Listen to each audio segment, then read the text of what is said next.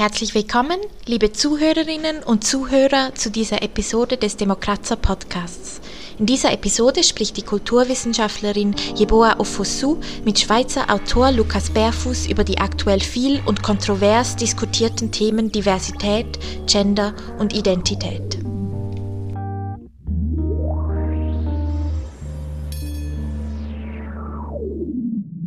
Lukas Berfuß und ich, wir haben die Themen ganz schnell gefunden. Diversität, Gender, Identität, obwohl das Rahmenabkommen. Das war vor allen Dingen Lukas, der sich im Vorgespräch so entzündet hat. Und äh, es war klar, wir werden nicht nur über Gender Diversity und Identität sprechen, sondern auch über das Rahmenabkommen. Und wir werden dies kurz nachher sozusagen zu Beginn tun, um dann, wie gesagt, uns den äh, Themen, den besagten Themen zuzuwenden. Wir werden nach dem kurzen Input zur Rahmen, äh, zum Rahmenabkommen werden uns austauschen. Wir werden Beobachtungen teilen. Wir werden uns erinnern. Wir kennen uns nämlich seit fast 25 Jahren. Das ist der Grund, weshalb wir uns duzen. Wir werden einander Fragen stellen. Wir werden sicher sein, wir werden aber auch unsicher sein, denn äh, heikel sind die Themen, die wir ausgewählt haben. Und äh, keine Angst, wir werden diese drei Begriffe Diversität, Gender und Identität nicht äh, abschließend hier äh, diskutieren. Und wir werden auf einen Text zugehen.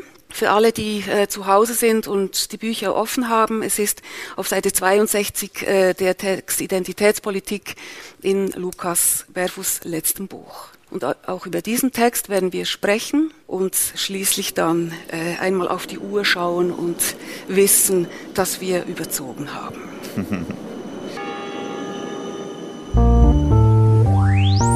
Demokratie.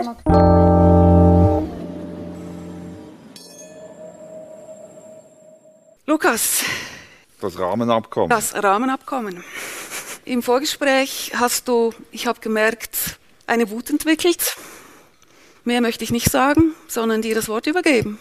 Ja, ich, äh, vielen Dank für diese Einladung, vielen Dank für diese Gelegenheit. Es ist ganz ungewohnt. Ich wusste gar nicht, dass es das noch gibt. Es ist äh, eine, ein unerhörtes Privileg, muss ich sagen, äh, so viele Menschen, mit so vielen Menschen in einem Raum zu sein. Das äh, bin ich mir wirklich nicht mehr gewohnt, sie sich auch nicht. Ja, das Rahmenabkommen, das, oder die, das schwierige Verhältnis äh, der Schweiz zur Europäischen Union ist noch älter als unsere Freundschaft, Jeboa.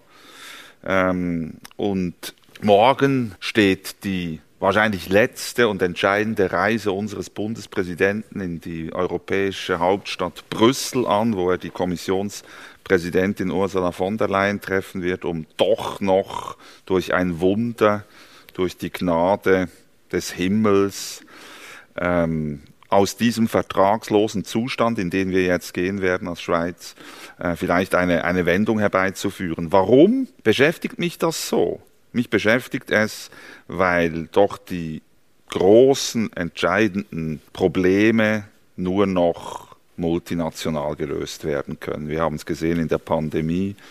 Wir werden es sehen beim Klimawandel. Ich denke aber auch an meine Kinder, an die Jugend dieses Landes, die darauf angewiesen ist, äh, in einem konstruktiven Austausch mit dem europäischen Umland sein zu können, was die Bildung betrifft, was die Kultur betrifft. Und ich halte es für ein ungeheures politisches Versagen, ähm, dass wir in diesen vertragslosen Zustand gehen. Die bilateralen Verträge werden auslaufen, all die Abkommen, wo es darum geht, ähm, gemeinsame Werte, gemeinsame Maße, gemeinsame Standards zu haben, werden auslaufen. Sie werden an der Sklerose sterben und es gibt in diesem Land keine politische Partei, die irgendeine Alternative aufzeigt. Keine. Es gibt, habe ich manchmal den Eindruck, überhaupt keine Politik mehr in diesem Land. Ich finde es eine, ich will gar nicht sagen, eine Ungeheuerlichkeit, dass eine Allianz aus rechtskonservativen NationalistInnen, neoliberalen KapitalistInnen und gewerkschaftlichen Linken sich zusammengefunden haben, um dieses Vertragsabkommen zu beerdigen, was den politischen Betrieb die letzten drei Jahre vollständig beschäftigt hat. Man muss sich nur vorstellen, was das für Zeit und für menschliche Ressourcen gekostet hat. heute Abend kann ich Sie nur alle bitten, morgen eine kleine Kerze anzuzünden und zu hoffen, dass ein Wunder geschehen möge und äh, diese Verhandlungen nicht endgültig an die Wand gefahren werden, äh, zum Wohle von uns allen, ähm, aber ganz besonders der Jugend dieses Landes. Mhm.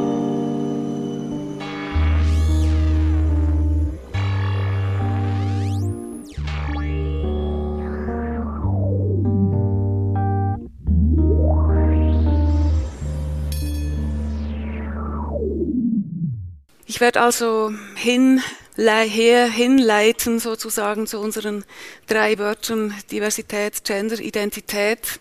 Ähm, ich habe ein kleines Motto mir zusammengebastelt. Das sind Sätze, die ich zum Beispiel im Programm der Solothurner Literaturtage gefunden habe. Was darf man öffentlich noch sagen oder nicht? Wie entwickelt sich der gesellschaftliche Diskurs? Identitätspolitik dominiert zunehmend die intellektuellen Debatten. Die öffentliche Arena scheint im permanenten Kampfmodus. Wie können wir noch kontroverse Debatten führen, ohne selber zu diskriminieren? Lukas und ich, wir haben ähm, sozusagen zu den beiden Themen Gender und äh, Rasse, Hautfarbe Beobachtungen zusammengetragen die ich hier jetzt mit Ihrer Erlaubnis gleich ablese, damit das äh, ähm, präzise daherkommt. Wir haben das zusammengetragen. Das ist so wie eine als eine Liste zu verstehen, Liste ohne Kommentar sozusagen. Ich lese gerne unsere Beobachtungen zu Gender. Junge Frauen und Männer sagen uns, sie wollten nicht durch die Pronomen sie oder er repräsentiert werden. Gegenteilig hält eine Kollegin die den Vornamen Lisa trägt, in ihrer Mailsignatur fest. Ihre Ansprache laute sie, she. Im Schweizer Personenstandregister wird die binäre Geschlechterauffassung aufgegeben zugunsten der Möglichkeit des dritten Geschlechts. Das Schriftzeichen Sternchen, das sogenannte Gender-Sternchen, führt zu roten Köpfen in Akademien, Redaktionen, Verlagen und Behörden. Die Schweiz verzeichnet eine Höchstzahl an, von Angriffen auf Homosexuelle im öffentlichen Raum. Die Arbeitswelt tut sich schwer mit der Gleichstellung der Frau. MeToo ist das Schlagwort des, Jahrhund des Jahrzehnts. Interessanter Versprecher. Ähm, es stellt Männer unter Generalverdacht. Und schließlich zu Gender. In, in Ausstellungen werden die männliche Dominanz im Tierreich und transsexuelle Fische thematisiert. Unsere Beobachtungen zu Rasse, Hautfarbe. Der Mohrenkopf schafft es ins Feuilleton. Aber auch unsere Polizeiarbeit schafft es ins Feuilleton. Dem Racial Profiling werden Bücher und Veranstaltungen gewidmet. Am 25. Mai 2020 wird in Minneapolis George Floyd ermordet und die Black Lives Matters Bewegung überträgt sich auf die Schweiz nicht nur kontextualisiert, sondern gleich ganz entfernt werden in der Stadt Zürich, in der Innenstadt von Zürich, Beschriftungen und bildliche Darstellungen, Wandbilder von Mooren. Das heißt, es heißt, sie seien die Träger einer kolonialen, eines kolonialen Erbes. In unseren Betrieben tauchen Diversitätsbeauftragte auf und Teams werden zu Antirassismus-Workshops eingeladen. Junge farbige Schweizerinnen ertragen nicht mehr die Frage nach ihrer Herkunft. Diese Frage bedeutet Rassismus. Dann, und fast schließlich, Amanda Gorman. Die weißen Übersetzerinnen dieses amerikanischen lyrischen Textes, ihres amerikanischen lyrischen Textes, müssen sich zurückziehen. Es wird behauptet, als Weiße könnten sie keine angemessene Übersetzung erstellen. Und schließlich ein anderer neuer Ausdruck der vor unseren Augen erscheint, Identitätspolitik. Lukas, was ist los? Wir haben äh, hier ein Gespräch, äh, wir haben es schon gesagt, ähm, das auch ein persönliches Gespräch ist. Ich bin hier als eine Farbige und äh, ich, frage, ich stelle die Frage an dich, nachdem du das alles nochmal gehört hast, was ist los? Äh, wollen wir diesen Dingen ein bisschen auf den Grund gehen? Wollen wir vielleicht in diesen Block einsteigen, steigen, wo es um Rasse geht? Wir haben uns vor fast 25 Jahren getroffen. Ich war eine junge Organisatorin, ich habe die Spisi-Lesungen äh, organisiert. Ähm, können wir die Zeit zwischen da und jetzt ein bisschen beleuchten? Sehr gut. Ja, also die äh, erste Frage, was ist denn da eigentlich los, könnte man ja auch mal ausnahmsweise positiv beantworten. Es ist ein ungeheurer Lernprozess im Gang in dieser Gesellschaft. Und wenn man das jetzt mal löst vor, von den Schmerzen, die das mitunter verursacht, ist das ja etwas Positives, etwas Konstruktives, was unsere Gesellschaft voranbringt. Äh, in den letzten 25 Jahren ist allerdings sehr viel passiert. Wir haben drei große globalen, globale Krisen erlebt. Den 11. September, gefolgt von einem Angriffskrieg aufgrund gefälschter Belege, völkerrechtswidrig. Wir haben den Zusammenbruch eines Bankensystems erlebt, eine globale Finanzkrise. Wir erleben jetzt die Pandemie. Wir haben seit 13 Jahren eine technologische Revolution in unseren Hosentaschen. Das gibt es erst seit 13 Jahren. Wir haben eine Partikularisierung der Öffentlichkeit. Wir haben gleichzeitig einen Verlust des Kanons, der Hierarchisierung ähm, die wir bis dahin hatten. Zeitungen haben nicht mehr das Monopol ähm, auf die Deutung von Informationen, auf die Verbreitung von Informationen. Heute kann jeder und jede reden und mitreden und hat augenblicklich potenziell eine globale Öffentlichkeit. Ein Begriff wie die Meinungsfreiheit hat sich äh, völlig verwandelt weil in Zeiten einer beschränkten, eines beschränkten Zugangs zu dieser Öffentlichkeit bedeutet Meinungsfreiheit natürlich etwas anderes. Das kann man vergleichen mit den Waffengesetzen äh, in, den, in den USA. Das war zur Zeit dieser Einführung mit Vorderladern und einer Frequenz von einem Schuss pro zehn Minuten etwas anderes als heute. Und ich glaube auch, äh, das Recht auf freie Meinungsäußerung müsste man wahrscheinlich in einem solchen medialen Umfeld anders deuten. Etwas allerdings ist durch die ganze Zeit gleich geblieben, nämlich ähm, die Zunahme der sozialen Ungleichheit, der Ungerechtigkeit, die, wenn man es so einfach sagen will, die Reichen werden nach wie vor reicher und zwar ganz egal in, in welchem Zusammenhang, ob Pandemie ist oder nicht, ob äh, Finanzkrise ist oder nicht. Das hat zu einem unglaublichen Legitimitätsverlust unserer demokratischen Strukturen auch geführt, unserer demokratischen Prozesse. Wir haben alle miterlebt, dass das Gemeinwohl während der Finanzkrise nicht durchgesetzt werden konnte, obwohl es eigentlich einen breiten Konsens darüber gab, dass das geschehen müsste. Die äh, Öffentlichkeit, die Demokratien, die westlichen waren nicht stark genug. Dazu kommen die, äh, die Populismen. Wir hatten den Brexit, wir hatten äh, Donald Trump, wir haben den, äh, die, die, die disruptive Entwicklung innerhalb der Europäischen Union. Ich glaube, da muss man nicht erstaunt sein, wenn die Diskurse zunehmend aggressiv werden, und zwar nicht nur was die Identitätspolitik betrifft. Wir sehen das in, äh, in anderen Gesellschaftsbereichen äh, ganz ähnlich. Es ist übrigens erstaunlich und vielleicht ähm, kann ich äh, unsere gemeinsame Geschichte hier noch äh, anders beleuchten, weil ähm, entgegen der üblichen Narrative äh, war vor 25 Jahren deine Position, deine relative, deine gesellschaftliche Position mir gegenüber so, äh, du warst für mich die Gatekeeperin, du bist meine erste Herausgeberin. Wenn ich in die Literatur kommen wollte, musste ich an dir vorbeikommen zuerst.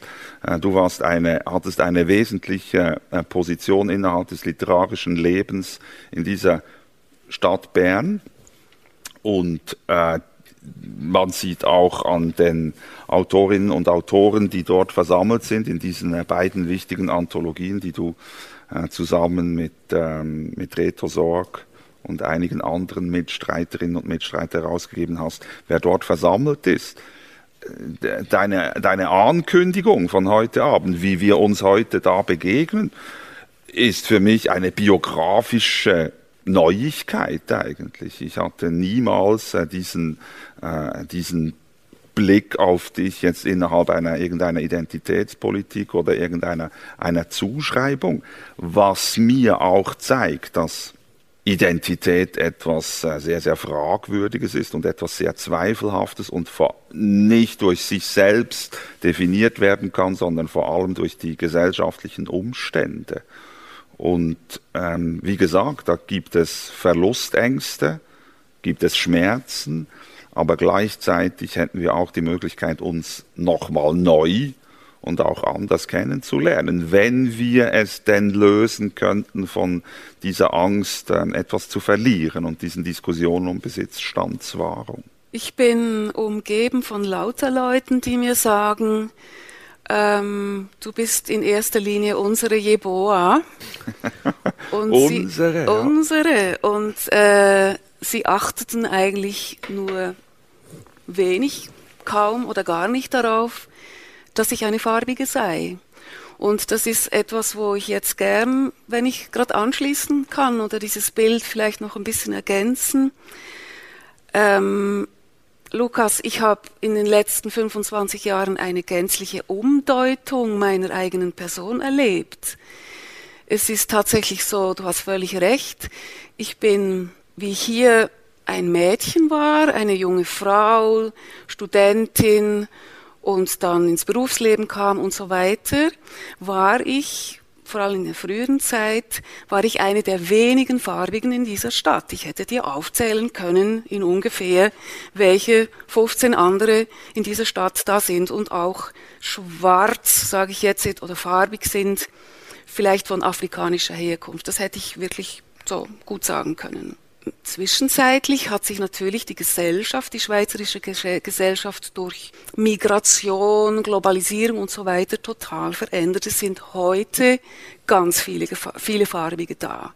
Sie sind in den Schulen, in den Institutionen, in der Politik, in der Wissenschaft, in der Kultur im Moment für mich ein bisschen fragwürdig. Auf jedem Plakat, in jeder Broschüre äh, sind da immer die farbigen, sind auch dabei. Und da kommen quasi mehr Leute dazu. Und ich selber muss sagen, dass ich all, also diesen ganzen Weg durch die, ich habe sehr viel mit Institutionen zu tun, verläuft für mich genau in dieser Art und Weise, wie du es nennst. Ich möchte die Schweiz an dieser Stelle rühmen, wenn schon mal das Mikrofon läuft was, was ich an Förderung, an Selbstverständlichkeit und so weiter erfahren habe in diesem Land als Farbige. Aus Gründen, die ich nicht gänzlich kenne, kommt es dann quasi aber zu einem großen Wechsel. Und jetzt müssen wir ganz kurz von Barack Obama sprechen. Ich sage, ich habe vorhin gesagt, ich hätte eine, eine Umdeutung erlebt. Ich bin nämlich heute, jetzt nicht mehr eine farbige, sondern eine schwarze. Und das kommt unbedingt daher, ganz pointiert gesagt, dass Obama Präsident geworden ist.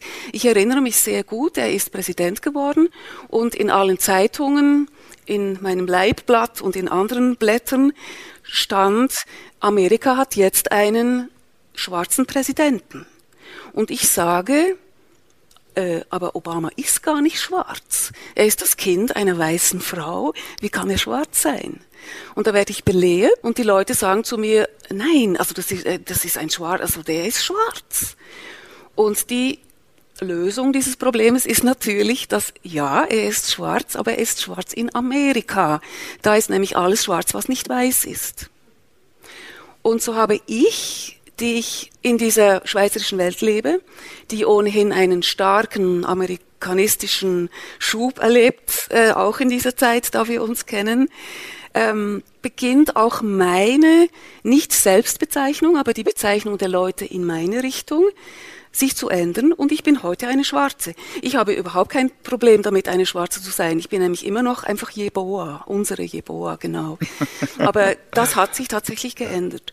Und gleichzeitig kommt es dazu, dass die dass die Farbigkeit oder das Anderssein, die Blackness oder wie, wie wir immer das nennen, sich sozusagen selber thematisiert. Es gibt im Moment, ich bin umgeben von ganz vielen Leuten, die sich über ihre Hautfarbe äh, identifizieren, die sich ganz klar ähm, als farbig, als schwarz oder wie auch immer, immer bezeichnen, die darin auch ganz pointiert und ganz stark sind, die auch äh, relativ humorlos sind diesbezüglich, die wirklich, also ja.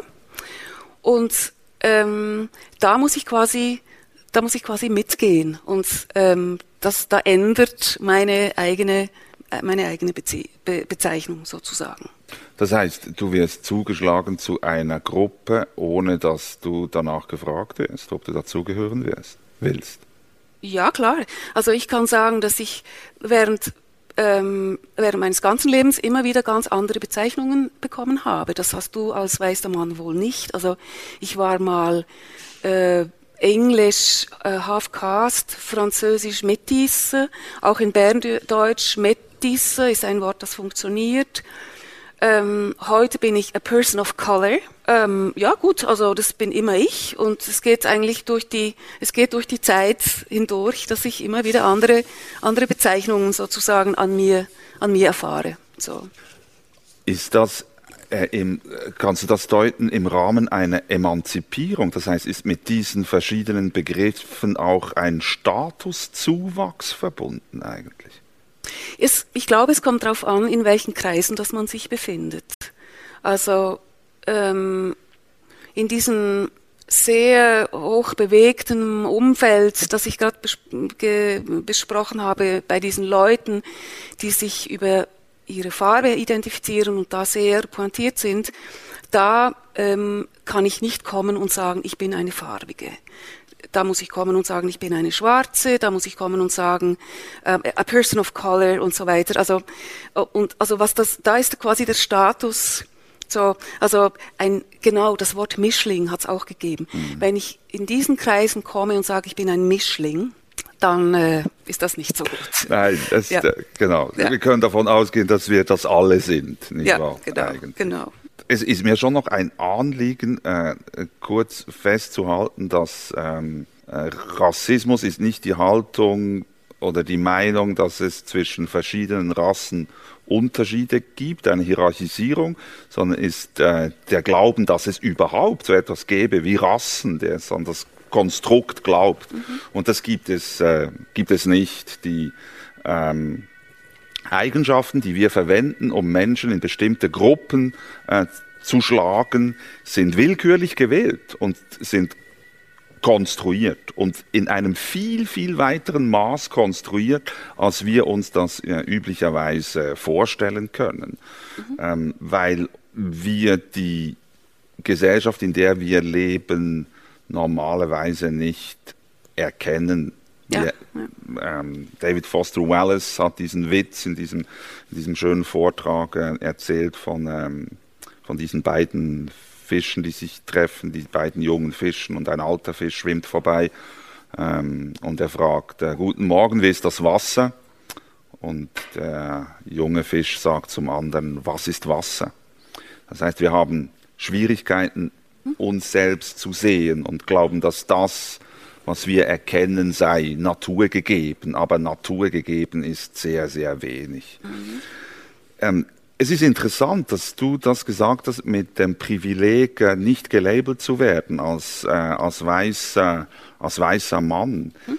Ähm, trotzdem hat sich bei mir in, im, im Zuge der, der letzten Jahre ähm, auch eine, eine Verschiebung meiner meiner Bewertung meiner Herkunft ergeben tatsächlich. Es ist so, dass ähm, äh, es in meiner Familie äh, die, äh, einen Fahrenden gab tatsächlich. Äh, das war der, der Vater meines Großvaters. Und äh, diese, diese Herkunft war in unserer Familie tabuisiert. Es war ein Gerücht eigentlich. Es war zwar klar. Äh, es war nicht irgendwie etwas, was man ähm, zum Geheimnis machte, aber man sprach auch nicht wirklich darüber. Und ich habe dieser Sache außer irgendwelchen fast anekdotischen ähm, Bewertungen wirklich kein, ich habe dem keine Bedeutung zugeschrieben. Und beginne eigentlich erst in den letzten Jahren die, die Brüche in meiner Familiengeschichte auch auf dieser Tatsache zu lesen, mhm. aufgrund dieser Tatsache. Ein anderer Grund ist, äh, ähm, oder eine, eine andere Sache ist, äh, dass äh, die Familie meines Stiefvaters, äh, die wurden alle verdingt, das waren Verdingkinder. Und ich habe die die, meine schwierige Kindheit und meine schwierige Jugend eigentlich immer individualisiert. Ich habe die Verantwortung meinen Eltern und meiner Mutter äh, zugeschrieben. Ich habe das nie in einem, ähm, wenn man so will, identitätspolitischen oder in einem sozialen Zusammenhang gesehen und bin jetzt eigentlich dabei, dort auch eine andere Lesart zu finden, was mhm. möglicherweise auch dem Zeitgeist geschuldet ist, weil das ist natürlich ganz unbedingt der Fall, dass äh, diese identitätspolitischen Auseinandersetzungen gehen ja ähm, auch von der Tatsache aus, dass wir Konventionen haben, die Konformismen verlangen und wenn wir uns nicht daran halten, werden wir sanktioniert. Ja. Und ähm, das ist ein bisschen der Preis, der menschlichen Gemeinschaft. Wenn wir nicht alleine sein wollen, haben wir uns den Konventionen zu unterwerfen. Und ich ähm, ähm, wehre mich dagegen, diese, ähm, diese Konventionen Delgeld zu übernehmen, möchte aber trotzdem mir selbst die Möglichkeit geben, auch dazu zu lernen. Ja. Kann ich zu dem Punkt zurückgehen, wo du sagst, dass es Rasse nicht gibt? Ähm, das möchte ich auch, dass es Rasse nicht gibt. Und ähm, was ist aber mit diesen Zuschreibungen? Ja, die gibt es. gibt Phänotyp, also ist ganz klar, es gibt phänotypische Ereignisse, dass gewisse Haut dunkler ist als andere, dass gewisse Haare anders sind als andere, Körpergrößen, äh, körperliche Ereignisse und so weiter, völlig klar. Und von denen ab tun wir eigentlich die, also die Rasse definieren. Und in diesen, von diesen Personen, von denen ich vorhin gesprochen habe, die sich im Moment ganz stark, eben das, da kommt ja diese Identitätspolitikbegriff her, ganz stark über die, äh, über die Herkunft auch und so weiter ähm, definieren, die können ja gar nicht anders als sich auf eine Rasse beziehen. Sonst zerfällt ja die ganze äh, Diskussion. Also warum bist du denn da so ein, also das ist ja fantastisch, wenn man das sagen könnte. Es gibt Rasse eigentlich gar nicht. Und weshalb sagst nur du das? Oder weshalb muss ich sagen, ich wünsch, würde mir das wünschen? Es gibt noch, kurz gesagt, natürlich auch immer den Angriff von Leuten, wenn man den Rassenbegriff braucht. Also ich brauche das Wort Rasse, nämlich da, wo ich es, wo ich dieses Wort brauche. Das mhm. bezeichnet nämlich was. Mhm und werde dann immer wieder auch zurechtgewiesen und so weiter. Das sind diese Dinge. Aber zurück dazu. Wie würde das gehen, wenn wir sagen, es gibt keine Rasse? Also was, wo stehen wir da? Genau. Also wir können festhalten, dass es keine Parameter gibt, um verschiedene Menschen in verschiedene Gruppen zuzuweisen. Es hat im 19. Jahrhundert im, im, im Zuge dieser Ideologien auch den Versuch gegeben, den Homo Helveticus zu definieren, und zwar wirklich zu vermessen. Und das ist äh, natürlich nicht gelungen. Äh, die äh, Marginalisierungen und die Diskriminierungen aufgrund äh, dieser Begriffe, die gibt es natürlich tatsächlich. Und das wäre dann auch äh, das, äh, das Paradox dieser Identitätspolitik, das in diesem Text ähm, über die Identitätspolitik die zentrale Rolle spielt. Ähm, das gibt es tatsächlich. Mhm. Und man muss das affirmativ annehmen, bevor man es überwinden kann ja, und kommt ja. dann aber äh, eben irgendwann mal wahrscheinlich nicht mehr raus aus dieser Spirale. Und der Punkt ist natürlich, dass wir versuchen sollten, die äh, soziale Gleichheit zu befördern, aber nach welchen Kriterien denn bitte? Mhm. Weil wir können alle, glaube ich, ein ein Kriterium der Marginalisierung ins Spiel bringen. Bei mir war es ähm, finanzielle Ungerechtigkeit, oder? Ich, ich bin zwar ein Mann und bin weiß, komme aber aus einer sozial schwachen Familie und hatte keine Möglichkeit, äh, eine höhere Schule zu besuchen. Mhm wie äh, privilegiert mich das gegenüber einer Frau mit einem reichen Hintergrund? Natürlich nicht. Allerdings, wenn ich dazu eine Frau wäre, hätte ich dann wahrscheinlich eine doppelte Marginalisierung. Nur, dieses wäre ist natürlich der Punkt. Wir können uns selbst ja nicht in anderen Zusammenhängen denken, weil wir haben das Gegenbeispiel nicht. Und ich glaube, wir müssen sehr stark aufpassen in allen diesen Diskussionen, dass wir diese Kategorien nicht abschließen. Weil wir müssen, verstehen, dass auch ähm, Gender in einem weiten Teil konstruiert ist und meine Identität als Mann den sozialen Konventionen folgt. Ich, mir geschieht es sehr, sehr selten, dass ich morgens aufwache und ich denke als Mann mhm. oder ich denke mich in dieser männlichen Identität. Trotzdem komme ich natürlich aus dieser Identität nicht raus. Ja, klar. Aber ich brauche eine Gesellschaft, die mir die Möglichkeit gibt, auch diese Grenzen zu überwinden. Und das ist sehr, sehr schwierig. Ja. Sieht man schon nur daran, wenn man Teilzeit arbeiten will als Mann oder wenn man ähm, als Frau für einen bestimmten äh, Job aspiriert und gleichzeitig auch Mutter sein möchte. Da leben wir immer noch in einem, in einem sehr konformistischen und sehr repressiven System auch. Und wir sollten, glaube ich, als Gesellschaft dahin gehen, diese, diese Identitätsgrenzen unbedingt abzubauen. Ja. Ich glaube, das ist zu einem großen, großen Teil ist das möglich. Man muss es halt einfach wollen. Und das ist das Problem, dass da häufig dann der politische Wille, Wille fehlt. Ich glaube auch, dass äh, das nicht nur die, äh, die jetzt gerade sehr weit debattierten Kriterien, Identitätskriterien betrifft, sondern gerade auch äh, Menschen mit einer Behinderung, nannte man das auch. Ja. Da gibt es ganz eindeutig eine eugenische Politik in der Schweiz, nicht nur in der Schweiz, äh, durch die äh, pränatale Diagnostik zum ja. Beispiel.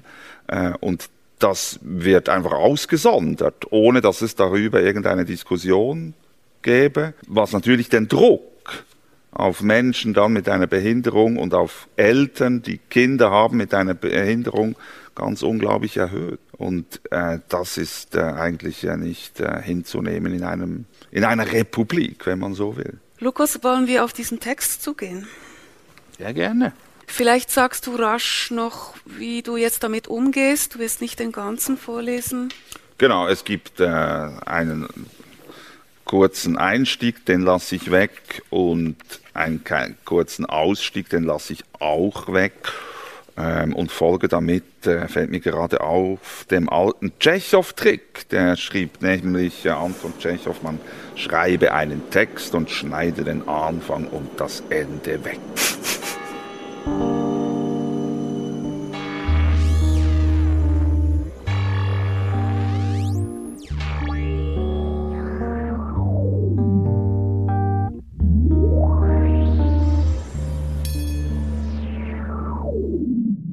An einem heißen Nachmittag im August 1963 hielt der 34-jährige Reverend Martin Luther King vor dem Lincoln Memorial in Washington, D.C. seine berühmteste Rede, in der er das Ziel seiner Identitätspolitik formulierte, Zitat, ich habe einen Traum, dass meine vier kleinen Kinder eines Tages in einer Nation leben werden, in der sie nicht nach der Farbe ihrer Haut beurteilt werden, sondern nach dem Gehalt ihres Charakters. Zitat Ende. Seine Kinder sollten an ihren individuellen Fähigkeiten und nicht an der Zugehörigkeit zu einer gesellschaftlichen Gruppe gemessen werden. King berief sich auf die amerikanische Unabhängigkeitserklärung, die den Anspruch auf Gleichheit 200 Jahre früher in eine so schlichte wie geniale Formel goss. Wir halten diese Wahrheiten für selbstverständlich, dass alle Menschen gleich geboren sind und von ihrem Schöpfer mit einigen unveräußerlichen Rechten ausgestattet wurden, darunter das Leben, die Freiheit und das Streben nach Glück. Einige der Verfassungsgeber, George Washington und Thomas Jefferson etwa, waren Sklavenhalter und zählten die Afroamerikaner nicht zu den Menschen, die diese unveräußerlichen Rechte besaßen. Und auch zu Zeiten Martin Luther Kings war dieser Anspruch nirgends verwirklicht. In weiten Teilen des Landes herrschte nach wie vor Rassentrennung, Verfolgung, Diskriminierung und Lynchmorde waren allgegenwärtig da nicht zu leugnen war, dass die Afroamerikaner nicht als Individuen, sondern wegen ihrer Gruppenidentität ausgegrenzt wurden, kämpften Martin Luther King und die Bürgerrechtsbewegung zuerst dafür, die Solidarität unter ihnen zu festigen und die eigene schmerzvolle Geschichte nicht als Makel, sondern als Stärke zu begreifen. Die Anerkennung der Identität als verfolgte Gruppe sollte der erste Schritt auf dem Weg zur Befreiung sein. Der zweite Schritt sollte diese Differenz für jeden Einzelnen aufheben und ihn zu einem gleichberechtigten und vollwertigen Mitglied der amerikanischen Gesellschaft machen. Mehr als 40 Jahre nach Martin Luther Kings Rede, nach Jahrzehnten des politischen, juristischen und gesellschaftlichen Kampfes, nach einigen Siegen und vielen Niederlagen, forderte im Juli 2004 ein junger Senator aus Illinois auf dem Konvent der Demokratischen Partei in Boston die amerikanische Gesellschaft auf, nun endlich diesen zweiten Schritt zu machen. Die Gleichheit der Amerikanerinnen und Amerikaner sei längst nicht verwirklicht. Die sozialen Missstände würden das Wohl der gesamten Gesellschaft gefährden, nicht nur jenes der Marginalisierten, sondern jedes Bürger, so privilegiert oder nicht. Während ich hier rede, so sprach dieser Mann, gibt es jene, die uns trennen wollen. All jenen sage ich, es gibt kein liberales Amerika, kein konservatives Amerika, es gibt die Vereinigten Staaten von Amerika, es gibt kein schwarzes Amerika, kein weißes Amerika, kein Latinoamerika, kein asiatisches Amerika, es gibt die Vereinigten Staaten von Amerika. Dieser Senator hieß Barack Obama. Und es war diese hoffnungsvolle, mitreißende Ansprache, ein Glanzstück der Rhetorik, die ihn auf einen Schlag landesweit berühmt machte und ihn vier Jahre später ins Weiße Haus tragen sollte. Als Martin Luther King seine Rede hielt, war Obama kaum zwei Jahre alt. Und nun forderte er öffentlich das Ende der Identitätspolitik. Er wollte, dass Martin Luther Kings Traum endlich wahr werde. Er wollte nicht länger nur als Mitglied einer Gruppe, sondern endlich als Individuum gesehen werden. Endlich dieser Unsichtbarkeit entkommen, die der Schriftsteller Ralph Ellison in den 50er Jahren in seinem Roman Invisible Man als Folge der Rassentrennung erkannt hatte. Wer sich mir nähert, meint der namenlose schwarze Ich-Erzähler, sieht nur meine Umgebung, sich selbst oder die Produkte seiner Fantasie. Ja, alles sieht er, alles nur mich nicht.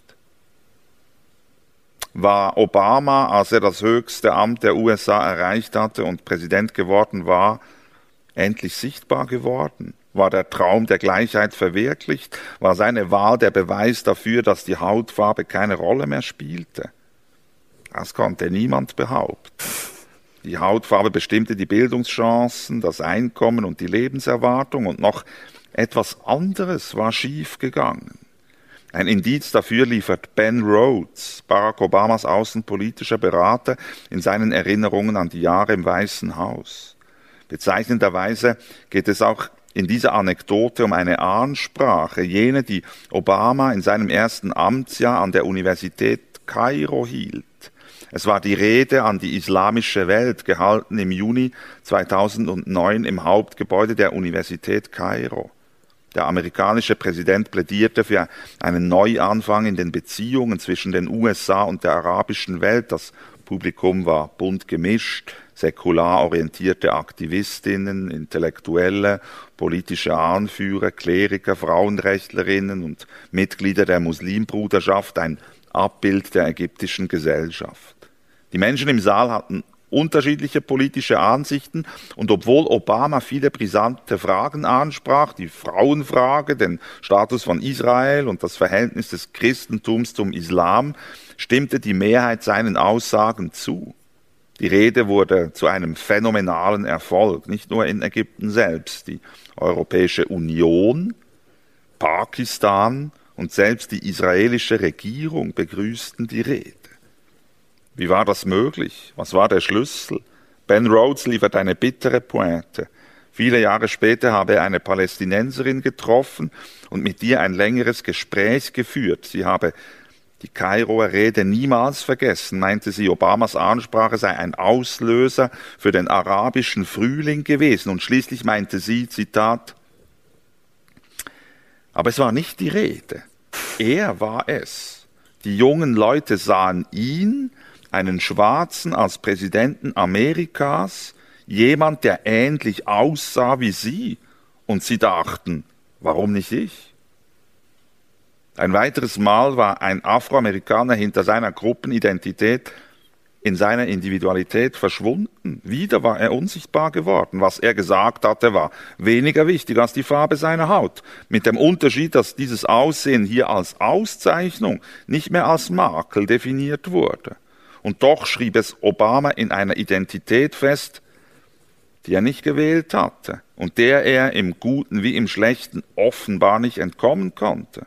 In dieser Anekdote wird das Paradox und die Tragik jeder Identitätspolitik augenscheinlich. Gruppenidentität ist eine Fiktion, eine Erfindung, die nur durch Diskriminierung zustande kommt. Die Parameter, die für diese Identität angeführt werden, sind willkürlich, sie haben keine Essenz. Afroamerikaner unterscheiden sich untereinander, so wie weiße Frauen, Homosexuelle oder Mexikanerinnen untereinander sich unterscheiden.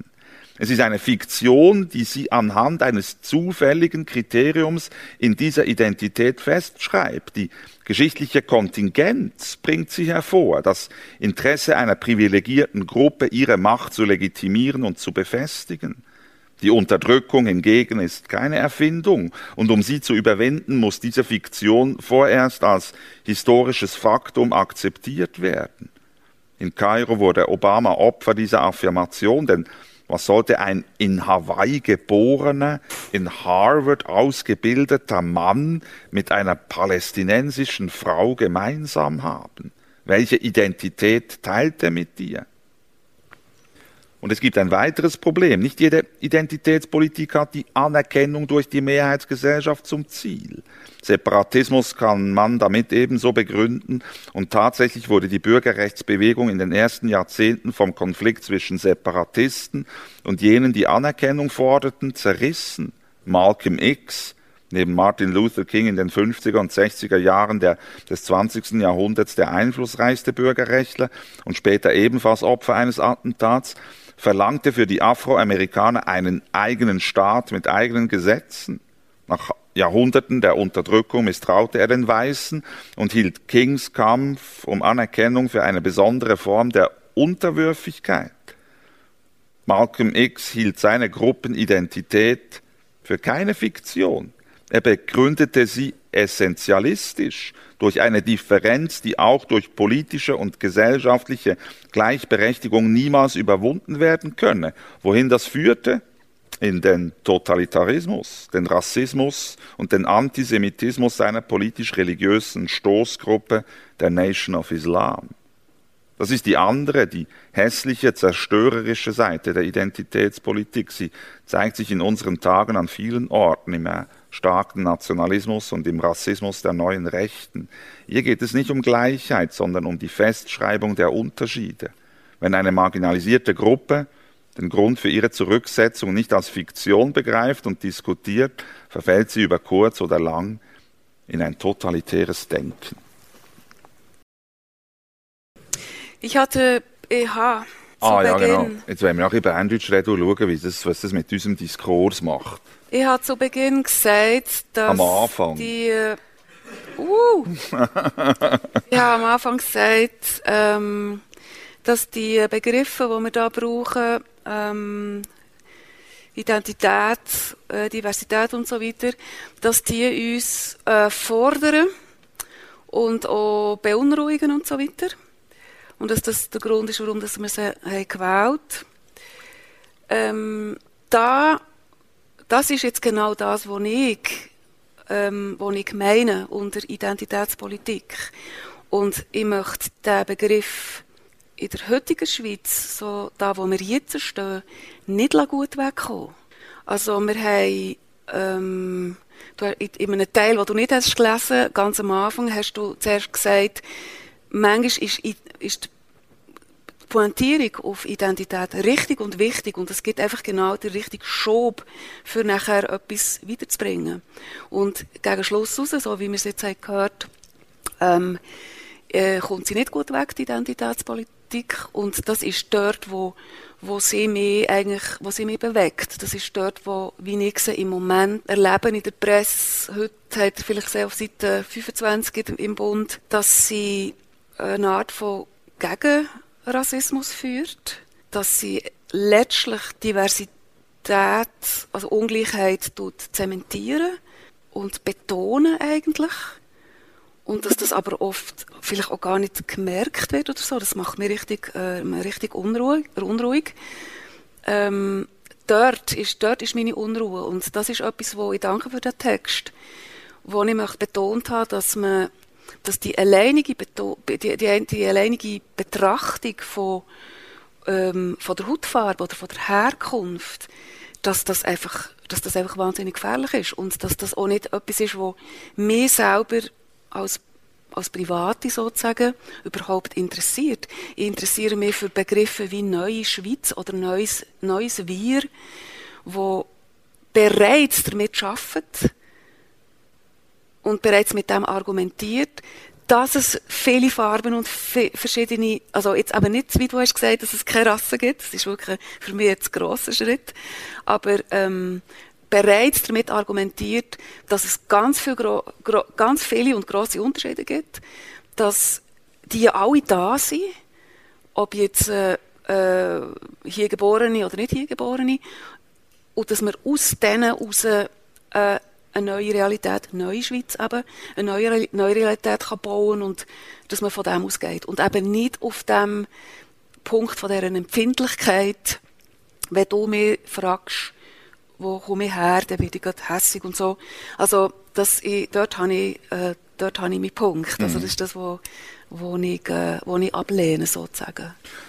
Also wir sehen sicher eine Radikalisierung von diesen Diskurs und Radikalisierung ist sowieso, glaube ich, nicht so gut, vor allem, weil sich nicht die Radikalinskis auf beiden Seiten natürlich irgendwie Bau zuschieben. Und, ähm, und ich glaube auch, dass wir die Ambivalenzen müssen, müssen aushalten, weil das eine kann richtig sein, ohne dass das andere um, muss falsch sein. Und ich ähm, glaube, es ist auch nicht eine gute Idee, wenn wir von einer Identitätspolitik reden, weil es gibt ja. ganz verschiedene Bereiche, wo wir, glaube auch ganz verschieden irgendwie müssen anschauen müssen. Die Frage von der Übersetzung von der, vom Gedicht von der Amanda Gorman ist sicher ganz eine andere Frage als ähm, äh, Vertretung von, von Frauen in der Verwaltungsrat in der, äh, in der, in der grossen, in der grossen Unternehmen in der Schweiz. Ähm, ich glaube, die Differenzierung ist mühsam und auch die ganze diskursive Herleitung von diesen Problemen und die Historisierung von diesen, äh, von diesen Problemen. Ich denke jetzt gerade äh, an, an, an die Sache von diesen, von diesen Mooren, du hast gesagt, in, in Zürich, äh, entledigt ist natürlich auch von einem ganzen historischen Diskurs, wo ähm, das Bild von diesen, also es hat auch einen Exotismus gegeben dort. Und der Exotismus ist durchaus auch positiv konnotiert gewesen. Und, und das Wegnehmen von diesen Bildern ist äh, natürlich ohne äh, ein Auslöschen irgendwie von dieser, von dieser Erinnerung und das müsste uns eigentlich Sorgen machen. Ich werde noch auf etwas anderes zu reden kommen, nämlich das Problem von der Identität. Und äh, es ist immer gut, wenn man, wenn man so Komposita hat, wenn man die einzelnen Teile anschaut.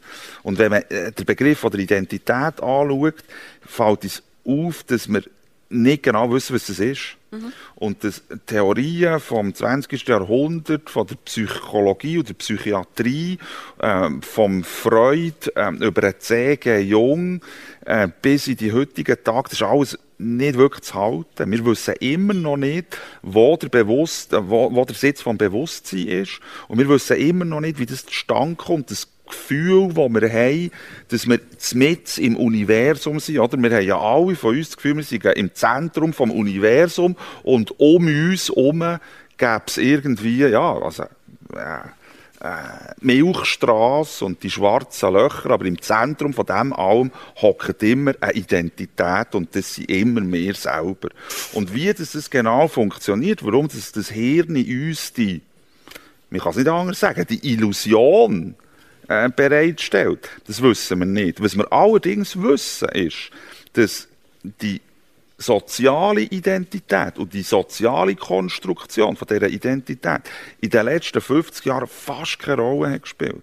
Dass wir äh, durch das System, wo wir drin leben, wir als ähm, westeuropäisch sozialisierte Menschen, ähm, das System, der Individualismus hat, hat befördert und hat gepflegt. Und dass wir alle unter dem Zwang stehen, ja. uns selber zu definieren. Sogar die eigene Beerdigung müssen wir ja jetzt selber designen. Das habe ich äh, einmal gesehen, dass man seine Särge bemalen je nachdem, was man irgendwie für eine ästhetische Präferenz hat. Und das ist ja ein Albtraum. Warum soll der Mensch äh, den eigenen Sarg designen? Ähm, und, aber das ist in einem, in einem Zug von einer, von, einer, von einer gesellschaftlichen Entwicklung ist vergessen worden, dass wir vor allem auch soziale Wesen sind. Ja. Und nicht einfach eine Identität haben, die durch sich selber definiert wird. Und dass wir daran gehen, die, die soziale Identität zu gestalten und uns fragen, in welcher Gesellschaft dass wir eigentlich leben wollen. Nicht so sehr, äh, in welcher Wohnung dass wir leben wollen und nicht so sehr, wie die Wohnung soll möbliert sein und nicht so sehr, wie wir wollen aussehen sondern wie wir wollen gespiegelt werden, in welcher Gesellschaft. Und da merke ich einen, einen unglaublichen einen Regress eigentlich, einen, einen, eine Verblödung, ich kann es fast nicht anders sagen, eine Verblödung von dem, von dem Empfinden, eine Verblödung von dem Wissen, dass wir ähm, eigentlich nur durch das Einverständnis den anderen das können sein, wo wir sind, oder? Weil das, was hier passiert, dass wir da auf dem Podium hocken, liegt ja nicht an uns, sondern es liegt ja an euch. Oder? Nur weil ihr äh, einverstanden seid, uns die Rolle zuzuschreiben und still seid und zulässt, können wir ja das sein, was wir in diesem Moment sind. Und so geht es ja auch in der Bäckerei. Oder ich gehe in die Bäckerei und, und rede die Frau oder den Mann hinter dem Tresen als Bäckersfrau oder Bäckersmann an. Und das geht ja nur, weil wir das beide akzeptieren. Mhm. Und, und das Verständnis müssen wir befördern, glaube ich. Und nicht Diskurse äh, radikalisieren. Und da sind wir alle aufgefordert. Und wir sind auch alle aufgefordert, ähm, aufzuhören, sofort eine Meinung zu haben, glaube zu einer Sache. Und vielleicht zuerst mal äh, ein bisschen zulassen und sich, glaube auch etwas zu leisten, was ich total wichtig finde, ist, dass wir die Scham zulassen. Mhm. Die Scham gegenüber sich selber und dass wir, ähm, dass wir nicht alles wissen und dass wir Fehler machen und dass wir von Vorurteilen behaftet sind. Dass wir ständig mit einem Vorurteilsapparat durch die Welt durchlaufen und dass wir uns manchmal ertappt fühlen dabei. Und, äh, und das finde ich total wichtig, eine gewisse Grosszügigkeit in diesen Debatten. Wie der Hochdeutsch, oder nicht? Nicht unbedingt. Okay. Ähm, oder wird es gewünscht? Ja, wir, wir, haben eine globale Öffentlichkeit auf YouTube. Ja, also wir, also. Können, wir können beides. Also wir haben gesagt, also wollen wir wieder ins Hochdeutsche gehen? Ja. Wollen wir abstimmen? Nein, komm. Ähm, Wir gehen ins Hochdeutsche. Gerne. Sicher, ja? Ja. Sicher. Du hattest ähm, beim Vorgespräch ein schönes, ein für mich schönes Wort eingebracht. Ich hatte gesagt, neue Schweiz, neues Wir. Du hattest gesagt, erstens Neugierde ja. und Eintracht. Genau. Kannst die, du darüber was sagen? Die Eintracht ja, es gibt noch äh, Kneipen zur Eintracht, die heißen Natürlich. so. Und Gab's. das sind alte Institutionen und die basieren noch auf diesem, auf diesem gemeinsamen Verständnis dieses Begriffs. Das ist eine republikanische Tugend. Äh, eine Republik ist nur dann möglich, wenn wir uns jenseits unserer Unterschiede eine republikanische Identität zulegen.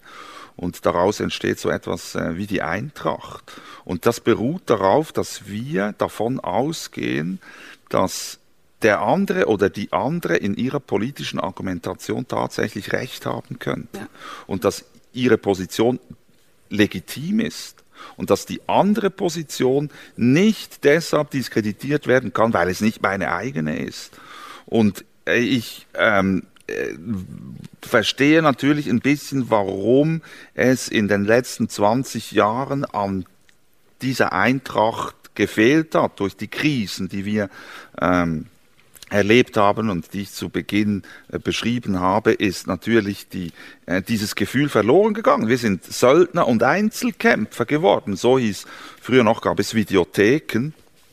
Und dort gab es eine, eine Abteilung von Filmen und die hieß Söldner und Einzelkämpfer. Das war ein Genre.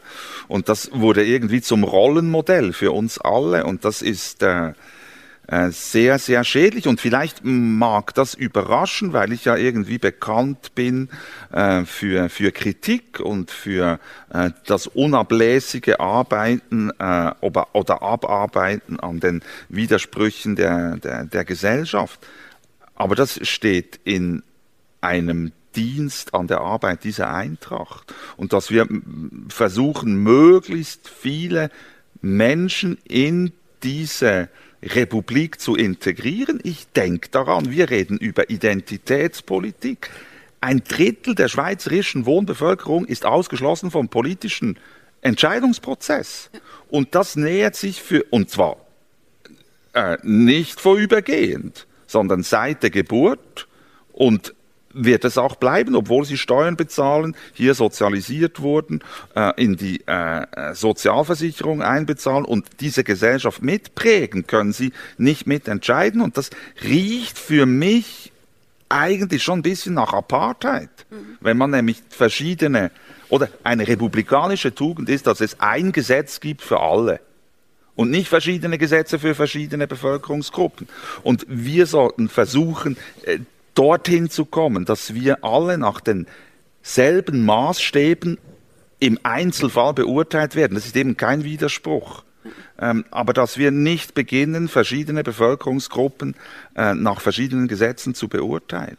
Und es ist leider das Gegenteil der Fall. Wir, wir zementieren uns in äh, unseren Privilegien und ich habe manchmal den Eindruck, dass und da werde ich wieder wütend gegenüber der gewerkschaftlichen Linken, die dieses Rahmenabkommen ähm, äh, versenkt hat, weil sie nicht sieht, dass das eine, eine, eine progressive Politik ist, eine internationale Politik. Und wir bewegen uns in der Schweiz in, auf ein Modell zu, nicht nur in der Schweiz, aber vor allem in der Schweiz, ähm, ein, ein Modell ähnlich wie in Singapur. Entweder ist man ein wirtschaftliches Subjekt oder man ist gar nichts. Mhm. Und äh, wir entwickeln uns in eine Vierteilung der Gesellschaft, eine, eine, eine, eine Oberschicht aus, aus Superreichen, ein, ein Dienstleistungsproletariat ganz zu unterst und mittendrin eine zweigeteilte, immer poröser werdende Bourgeoisie, die äh, entweder nach oben versucht zu schwimmen oder nach unten zu treten. Und ich halte das äh, für keine sehr, ja, schöne Perspektive. Mir, ich meine, ich gehe jetzt in, bald in, äh, in die zweite Lebenshälfte. Ich lese viel Hölderlin, Hälfte des Lebens, jeden Tag. Ähm, aber meine Kinder und meine, die jungen Menschen, die ich sehe, die sollten in einer, in einer Gesellschaft leben, die die Gleichheit als republikanische Tugend nicht völlig vergessen hat. Wollen wir mit diesem Wort ähm, ins Publikum, die, äh, dem Publikum die Fragemöglichkeit geben? Vielleicht kann man auch noch einen Moment Zeit geben für, ähm, für die Formulierung der Frage. Eine, ähm, äh, es ist ja immer ein, ein Privileg, solche Diskussionen zu führen und sie auch vorzubereiten, weil es auch ähm, sehr viel zu, zu lernen gibt dabei. Und etwas ganz Erstaunliches war, und das fällt ähm, in diese Amerikanisierung des Diskurses, die du erwähnt hast, mit diesem Titel des Buches. Vielleicht kannst du diese Geschichte nochmal erwähnen, mit warum ich mit ja. weißen Menschen äh, nicht über mh, was rede genau. und, ähm, und weshalb es so wichtig ist, die Diskurse äh, zu differenzieren. Ähm, ich ich habe gerade zwei Bücher, die, äh, die, die bin ich am Lesen ähm, Alice Hasters was weiße Menschen nicht über Rassismus äh, hören wollen, aber wissen sollten. Ein für mich äh, etwas Selbstverliebtes und im Kern auch aggressives Buch. Und es gibt mit diesem Buch äh, oder in diesem Buch eine Beziehung zu einem anderen Buch, äh, Rini Edolodge, in Deutsch, warum ich nicht länger mit Weißen über Hautfarbe spreche. Und mir ist aufgefallen, das ist jetzt das, was du sagst, dass hier das Wort Hautfarbe einfach auf äh, immer wieder gebraucht wird und ich bin nicht in den Buchladen, äh, in die Buchhandlung ge gegangen und habe den Originaltext gesucht, aber ich habe immerhin im, ähm, im Eingang äh, des Buches gesehen, dass äh, Why I am not longer talking to white people about race ähm, der englische Originaltitel ist. Also das heißt, dass die deutsche Übersetzung von Race auf Hautfarbe wechselt. Und das ist einfach, ich sage jetzt nur, hochinteressant. Es ist eigentlich unzulässig oder es jedenfalls es verdeckt natürlich die äh, die soziale Situierung dieses Diskurses und dass eine eine Diskussion, die in in den Vereinigten Staaten geführt wird, einfach nicht automatisch in einen europäischen Kontext übertragen werden kann. Und wenn das versucht wird, gehen ganz viele äh, äh, Grautöne und gehen ganz viele, äh, es wird einfach ungenau. Was haben vielleicht auch bei diese Diskussion, also wir haben ja wirklich hier in Europa ebenfalls und auch in der Schweiz diesen relativ heißen Sommer erlebt in Bezug auf ähm, Black Lives Matters. Ähm, da habe ich, da ist mir schon aufgefallen, dass wir es nicht das erste Mal in der Geschichte natürlich zu tun haben mit einer äh, Diskussion, die einfach übertragen wird vom einen Ort aufs andere. Dieses ist in erster Linie ein amerikanisches Buch, das andere ist in erster Linie ein britisches Buch. Der Tod von, der grässliche Tod von George Floyd. Ähm, ich weiß nicht, ob wir ihn wirklich auf die Schweiz übertragen könnten. Es geschieht natürlich einfach, weil es, wir leben in einer globalen Kultur und das ist natürlich schwierig zu differenzieren und deshalb hat es natürlich etwas zu tun mit der, mit der, mit dem Mobilwerden des Internets und mit dieser, genau, genau. Äh, äh, mit diesen, mit dieser Ausweitung der Resonanzräume. Etwas, was ich hier noch, ähm, äh, nicht unbedingt als Anekdote, sondern auch als Erkenntnis der letzten Woche vielleicht erzählen kann, ist äh, von wegen Martin Luther King. In seiner berühmtesten Rede spricht er immer noch vom N-Word. Also er bezeichnet sich selbst mit, und seine Gruppe mit dem N-Word. Und ähm, es ist so, dass in äh, in den, auf den, off, in den offiziellen Quellen, das heißt in den US-amerikanischen Bibliotheken, Botschaften, äh, das mittlerweile geändert wurde. Dann ist es nicht mehr das N-Word, das Martin Luther King braucht in dieser Rede, sondern es ist äh, People of Color. Ja. Und er sagt äh, zum Beispiel äh, die N-Slaves, sagt er. Und erstaunlicherweise wird dann einfach das, die Ns wird dann einfach gestrichen und es steht dann einfach the Slaves ja. ganz zu Beginn. Ja. Und das ist ähm, eine, wie nennt man das, eine äh, Auslöschung der Erinnerung eigentlich, oder? Das ist genau das, was Ralph Ellison beschreibt, dass man versucht, äh, im, im Sinne eines Konformismus, eines sprachlichen Konformismus, der sich ja auch schon wieder überlebt hat. Und ich erinnere mich übrigens, dass ich aufgewachsen bin mit, äh, mit, äh, mit äh, mit der Propaganda und der, äh, der, äh, der, der Politik der, von den Black Panthers und Black Consciousness und dort war ähm, äh, not colored, I'm black, oder? Weil colored, the white people are colored because they are green when they are angry, red when they are born. Äh, äh, die sind immer farbig, äh, nicht die Schwarzen. Ich bin äh, immer schwarz. Und, ähm, und, und dann wird innerhalb eines, eines Konformismusgebots wird etwas ausgelöscht, über das wir eigentlich diskutieren müssten und das wir in den gesellschaftlichen Prozess hineinspiegeln müssten, eigentlich, was natürlich. Du Bleibst den Grund, weshalb ich äh, momentan ein bisschen böse bin mit der Zürcher Wegräumung der Morgenbilder. Also das ist, äh, ist it's, it's canceling. Hm. Ist genau, du beschreibst den Grund. Aber die Zuschauer, Entschuldigung, innen. Ich, ich verstehe sehr gut das Problem mit dem Wort Rasse.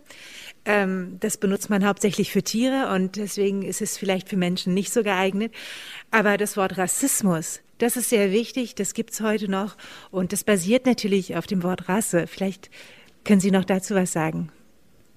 Mhm. Ja, also ich, ich, es tut mir leid, dass das vorhin in der, im Gespräch nicht Platz hatte, aber es gibt in Bezug auf das Wort Rassismus gibt es eine Frage, die ich für mich immer wieder habe. Ich brauche manchmal auch das Wort positiver Rassismus. Und ähm, wenn ich mir überlege, ich, hat, ich habe schon gesagt, ich habe seit 25 Jahren dauernd mit Institutionen zu tun. Und ähm, ich rühme die Schweiz, ich rühme meine Arbeitgeber und so weiter. Und ich glaube, dass mir da manchmal positiver Rassismus, also das kann es ja kaum geben, aber ich finde da kein anderes Wort, positiver Rassismus entgegengekommen ist. Eine Art der Förderung, irgendwie wissend, aha, das ist jetzt irgendwie, die hat es vielleicht nicht ganz einfach irgendwie im ganzen äh, Gesellschafts, äh, im Gesellschaftsganzen drin. Das habe ich positiver Rassismus genannt. Es gibt ein anderes Beispiel, wenn ich hier auf der Straße in Zürich oder in Bern unterwegs bin, ich gehe auf dem, äh, auf dem Trottoir und da kommt es oft vor, dass ein schwarzer Mann oder eine schwarze Frau mich grüßt und ich zurück. Und das ist nur aufgrund, Entschuldigung, der Rasse, nicht Ethnie oder wie, wie also eben da fehlt mir jetzt das Wort, aber das ist positiv.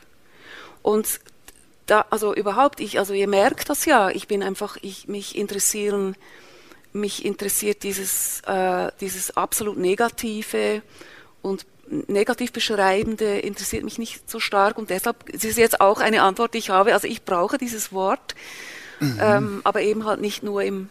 Aber dazu im hätte ich eine Frage. Hm? Äh, es ist doch legitim, wenn eine Gesellschaft einen Nachteilsausgleich gegenüber äh, bisher marginalisierte Gruppen ja. fordert. Äh, wir haben das in den, in den USA durch, äh, durch Gesetze.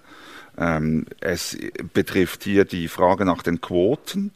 Ähm, das heißt, ob es zulässig ist, aufgrund eines Kriteriums eine, eine be bestimmte Bevölkerungsgruppe zu, äh, äh, zu befördern, mhm, privilegieren, zu, zu privilegieren, ja. genau.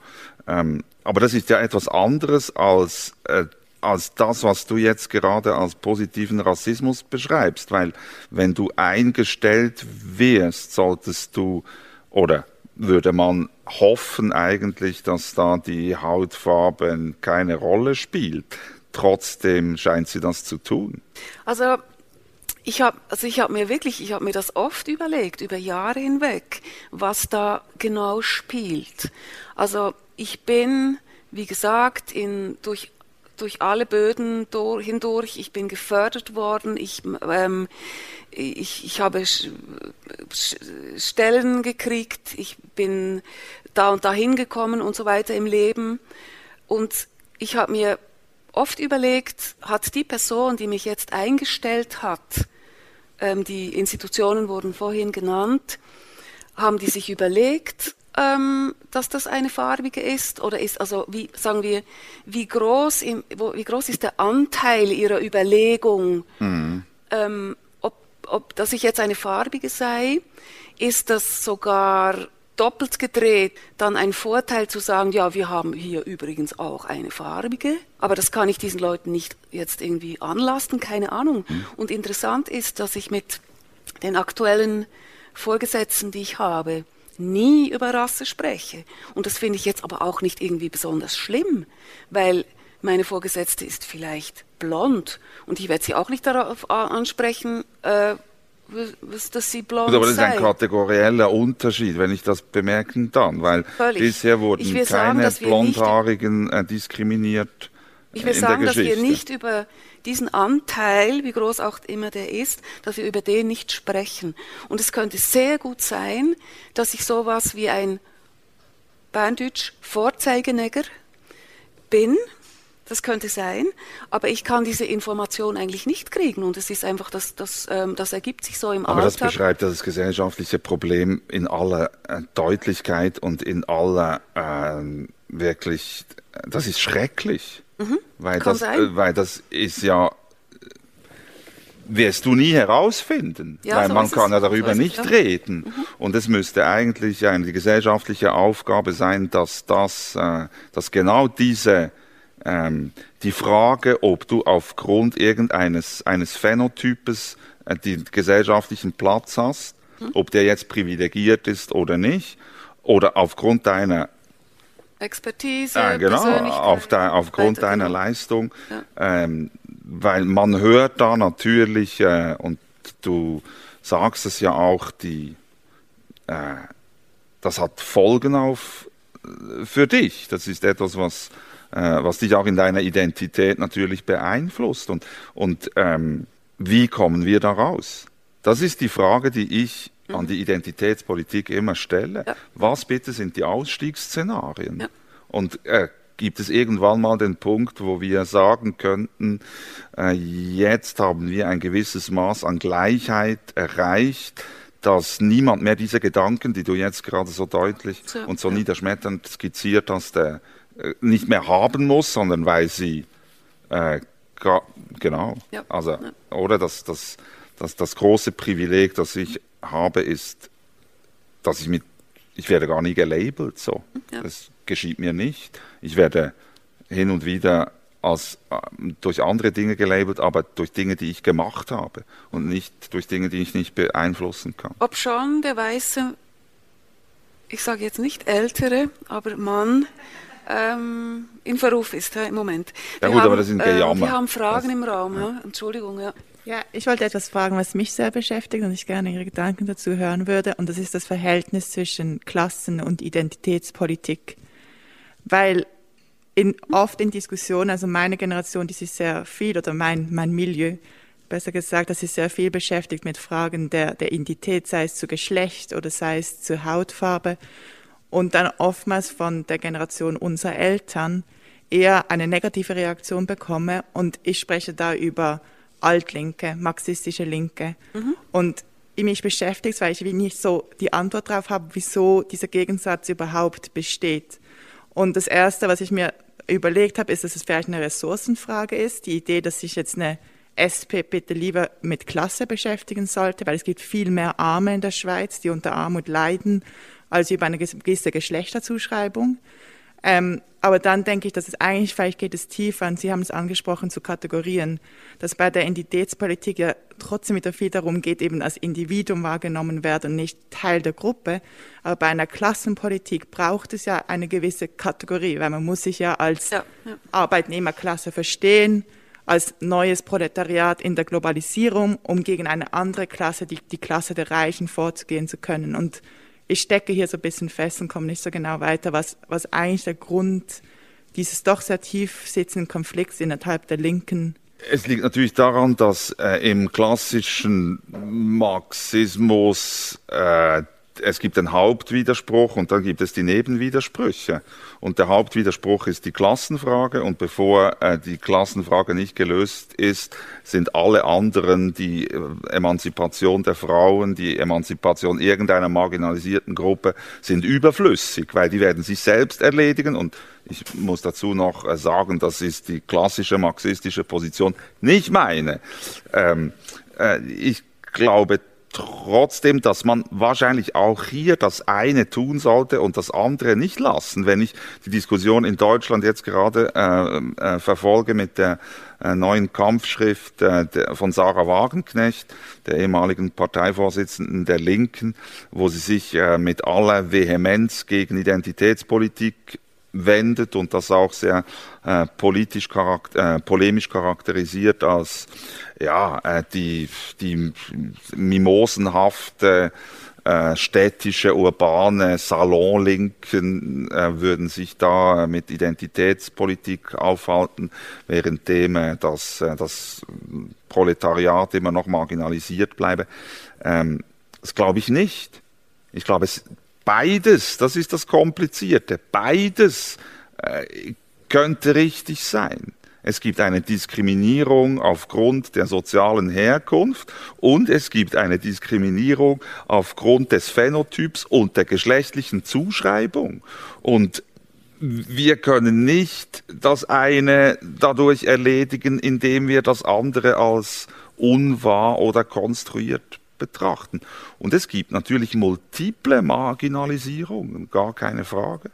Und ich, ja. Ist der, ich habe eine Rückfrage. Ähm, ist, kommt dieser Begriff der Klasse jetzt spezifisch von den Eltern, also von der Generation der Eltern, oder sind Sie das, die dieser Begriff einbringt? Das habe ich jetzt nicht verstanden. Ich glaube, es kommt eher der Begriff der Schicht, mhm. nicht der Klasse. Mhm. Das wäre jetzt wahrscheinlich eher meine Einordnung in einer marxistischen Sozialisierung, dass ich dann das Wort Klasse und nicht soziale Schicht verwende. Okay, mhm. ja. Mhm. Äh, aber Klasse, ja. also das Wort brauchst du das Wort Klasse noch? Also äh, noch, also brauchst du das Wort Klasse? Ja, es ist natürlich auch deshalb schwierig. Schicht, ich brauche Schicht. Ja, Milieu ist ja, ja. Äh, irgendwie durch, äh, durch die Soziologie, auch durch mhm. Bourdieu und so, es sind, ist eigentlich der Milieu-Begriff wichtiger geworden. Ähm, ich glaube, was wir hier sehen, ist, dass wir erstens diese Diskurse nur in ihrer historischen Perspektive verstehen, dass wir also äh, mit Begriffen operieren, die wir selber nicht erfunden haben und die sich ja auch ständig in ihrer Bedeutung verändern. Und vor allem, dass wir die Diskurse nicht binnendiskursiv verstehen, sondern nur durch, äh, durch und da wäre ich dann wirklich wieder sehr marxistisch, äh, durch, äh, durch die dialektische Analyse verstehen, oder? Weil wir verstehen natürlich den Diskurs über über die Klasse und den Unterschied äh, zur Schicht und zum Milieu äh, verstehen wir nicht, wenn wir nur die Soziologie anschauen, sondern da müssten wir wahrscheinlich auch äh, die, die Ökonomie anschauen. Und vielleicht, was immer eine sehr gute Idee ist, die Literatur. Weil in der Literatur werden alle diese Diskurse, die immer tendieren in eine Systematisierung, weil Wissenschaft hat immer die Tendenz, aus allen, aus der, aus der Vielfalt das, das System, die Regelhaftigkeit äh, zu destillieren, während die Literatur genau das, das Umgekehrte versucht, nämlich die Ambivalenzen, das sowohl als auch, diese, mhm. diese Grautöne in ihrer ganzen Buntheit darzustellen. Haben wir noch Fragen im Publikum? Ja, vielen Dank für das überaus anregende und differenzierte Gespräch, das ja zum Teil bewusst auf Berndeutsch geführt wurde. Lukas, du hast die ausländische Wohnbevölkerung angesprochen und als äh, Angehöriger dieser Gruppe möchte ich gern fragen, welche Funktion aus deiner, aus ihrer Sicht der Dialekt identitätspolitisch hat. Ja? ja? Also es ist ja kein sichtbares Differenzkriterium, aber ein hörbares und auf jeden Fall ebenso unhintergehbares.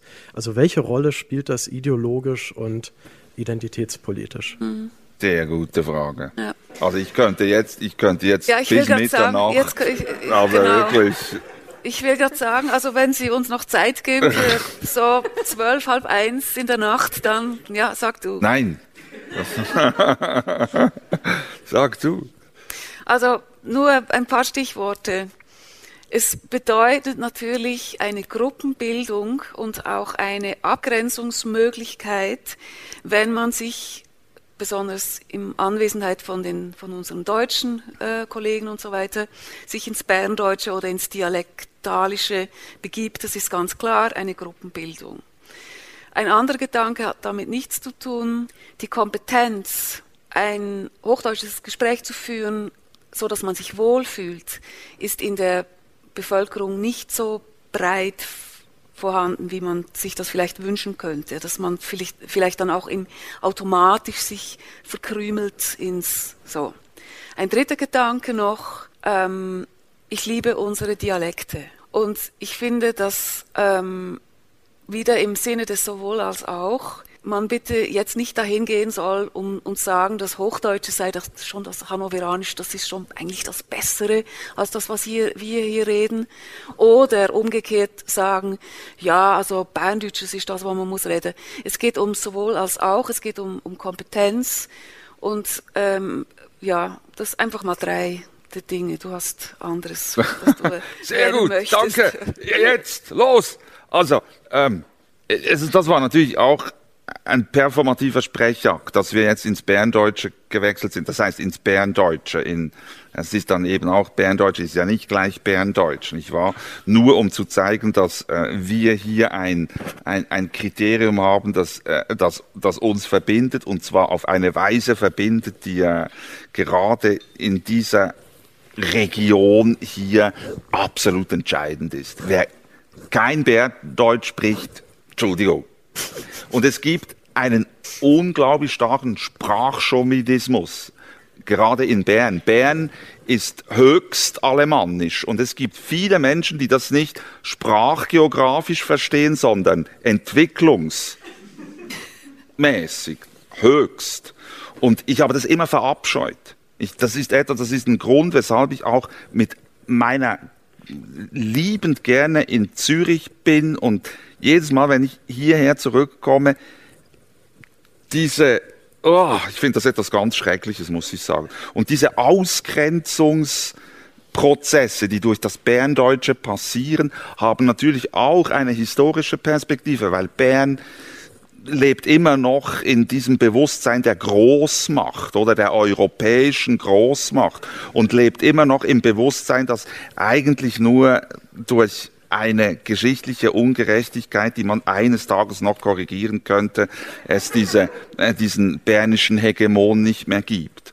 Und, und ich muss auch sagen, ich habe auch diese ganze Emanzipationsbewegung der bernischen Mundartliteratur immer mit dem größten Widerwillen und Argwohn betrachtet, weil ich tatsächlich glaube und fest überzeugt bin, ähm, dass verschiedene Sprachen ist eine Strafe Gottes. Und ich bin da ganz auf der Seite von Walter Benjamin. Wir am, am Ende unserer menschlichen Entwicklung sprechen wir alle dieselbe Sprache. Und das ist irgendwie das, das, die, die messianische Richtung. Und ich halte Regionalismen und, und Sprachchauvinismen wirklich für eine, eine Geißel der Menschheit. Ich habe noch drei Fragen online. Ich würde vorschlagen, dass ich die gleich zusammennehme. Gerne ähm, so als Abschluss. Also die eine Frage ist, ähm, wie ist die halt, eure Haltung zur äh, Kunstfreiheit, wenn sie sich mit der Menschenwürde beißt oder vice versa? Ähm, dann eine Frage eigentlich, oder zwei Fragen, die, die in die ähnliche Richtung gehen, also so eine Art, wie kann oder warum nicht den Diskurs voranbringen, Ausstiegsszenarien aus diesen Begriffen Rasse oder eben Diskriminierung von Menschen aufgrund der von individuellen Merkmalen? Und dann noch die dritte Frage, ähm, da ist die Frage, ob der Identitätsbegriff nicht auch immer im Kontext zu dem Mikrokosmos steht, in dem man gerade lebt. Also als Beispiel wird angeführt ein ausgewanderter Doppelbürger, der in einer sehr internationalen Firma arbeitet, ob da dieser Begriff anders verwendet wird. Mhm. Sehr gute Punkte. Kunstfreiheit war das erste Thema. Ah, ich halte das äh, in der Regel für konstruiert. Äh, ich glaube, das sind künstliche Gegensätze. Ich hatte ähm, eigentlich nie den Eindruck, irgendetwas nicht sagen zu dürfen. Ich hatte manchmal den Eindruck, etwas nicht sagen zu können oder nicht sagen zu wollen. Das hingegen schon. Ähm, die oder es gibt kein, äh, es gibt keinen Anspruch in einer Gesellschaft, alles tun und lassen zu können, ohne Widerspruch zu ernten. Und ähm, wir müssen halt damit leben, dass Worte eine Wirkung haben und dass je nachdem, wie wir unsere Worte wählen, ähm, wir auf, äh, auf Widerspruch stoßen.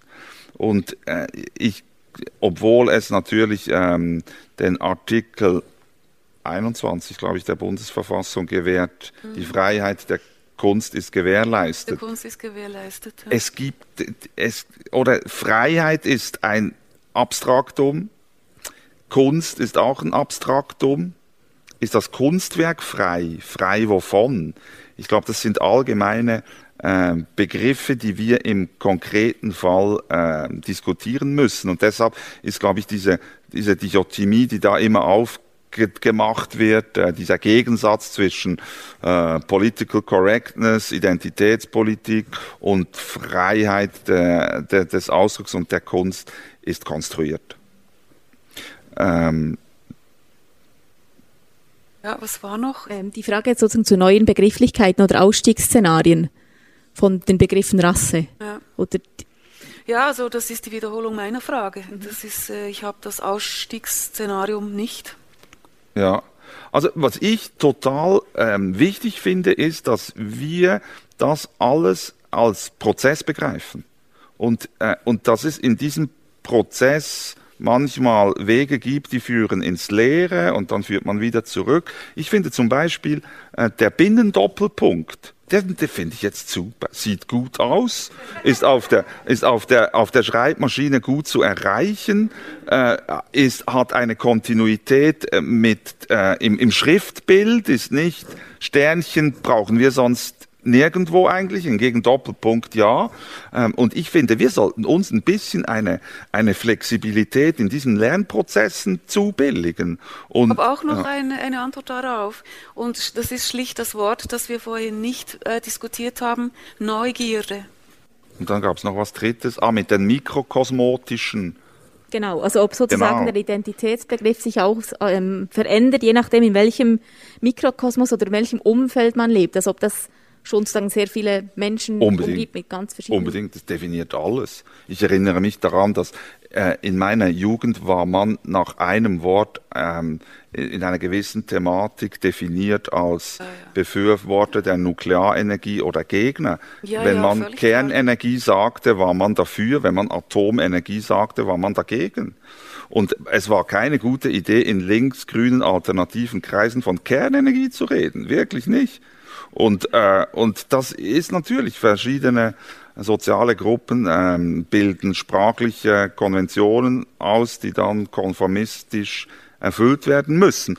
Und ähm, ja, ja, das wird auch äh, so bleiben, ja. Ich habe, also um das noch abzuschließen, ich, also das, äh, Sie können sich vielleicht vorstellen, dass ähm, ich bin halbe halbe. Ich habe eine Schweizer Mutter und einen ghanesischen, ghanaischen Vater. Und ich bin, ob ich im, in Ghana bin oder ob ich in der Schweiz bin, bin ich ja dieselbe, aber ich bin nicht dieselbe. Und das ist das quasi das äh, auf die Hauptfarbe bezogen, auf die Hautfarbe bezogene Antwort in Ergänzung hier. Also mhm. ähm, je nachdem, wo ich stehe, aber auch du oder auch er, ähm, sind andere Identitäten da, ja, ganz klar. Mhm. Und die beeinflussen die Rezeption meines Dasitzens oder Dastehens mhm. oder Redens, ja, mhm. klar. Es ist übrigens, wenn ich das noch sagen kann, etwas, was mich total beschäftigt, ist, dass es, ähm, und ich kann das noch nicht ähm, herleiten, aber ich hatte neulich eine Begegnung mit mir selbst, die, ich, die mich sehr beschäftigt bis heute. Und zwar habe ich in einem Buch ein altes Passfoto mhm. gefunden. Von, da war ich Anfang 20 und ich sah nicht aus wie ein Westeuropäer. Ich sah eher aus, wie mein Großvater ausgesehen hat und wie meine Mutter und wie mein Halbbruder. Also diese Linie der, äh, der, der Roma und habe ich plötzlich dort gesehen und, und es war wie, warum habe ich das vorher nie gesehen. Und ich glaube, es gibt auch äh, diese, äh, diese Angleichung seiner selbst an die, an, an die Umwelt tatsächlich. Und auch der eigene Blick ist unglaublich konstruiert. Und und dieser Prozess der Erkenntnis, dass viel, viel weniger von dem, was ich glaube zu sein, tatsächlich irgendeine Essenz hat, sondern einfach mein Blick ist mhm. und meine Konstruktion, das ist unglaublich beängstigend und total bereichernd gleichzeitig. Und ich hoffe, dass das nicht aufhört, äh, bis ich dann in meinen selbstgemalten Sarg steigen muss. Also ich wünsche mir, dass dieser Prozess des mich ständig neu und anders zu sehen, dass das nicht aufhört, weil das ist doch ein Privileg. Und ein Schlusswort. Ah. Merci vielmals. Merci dir. Merci vielmals.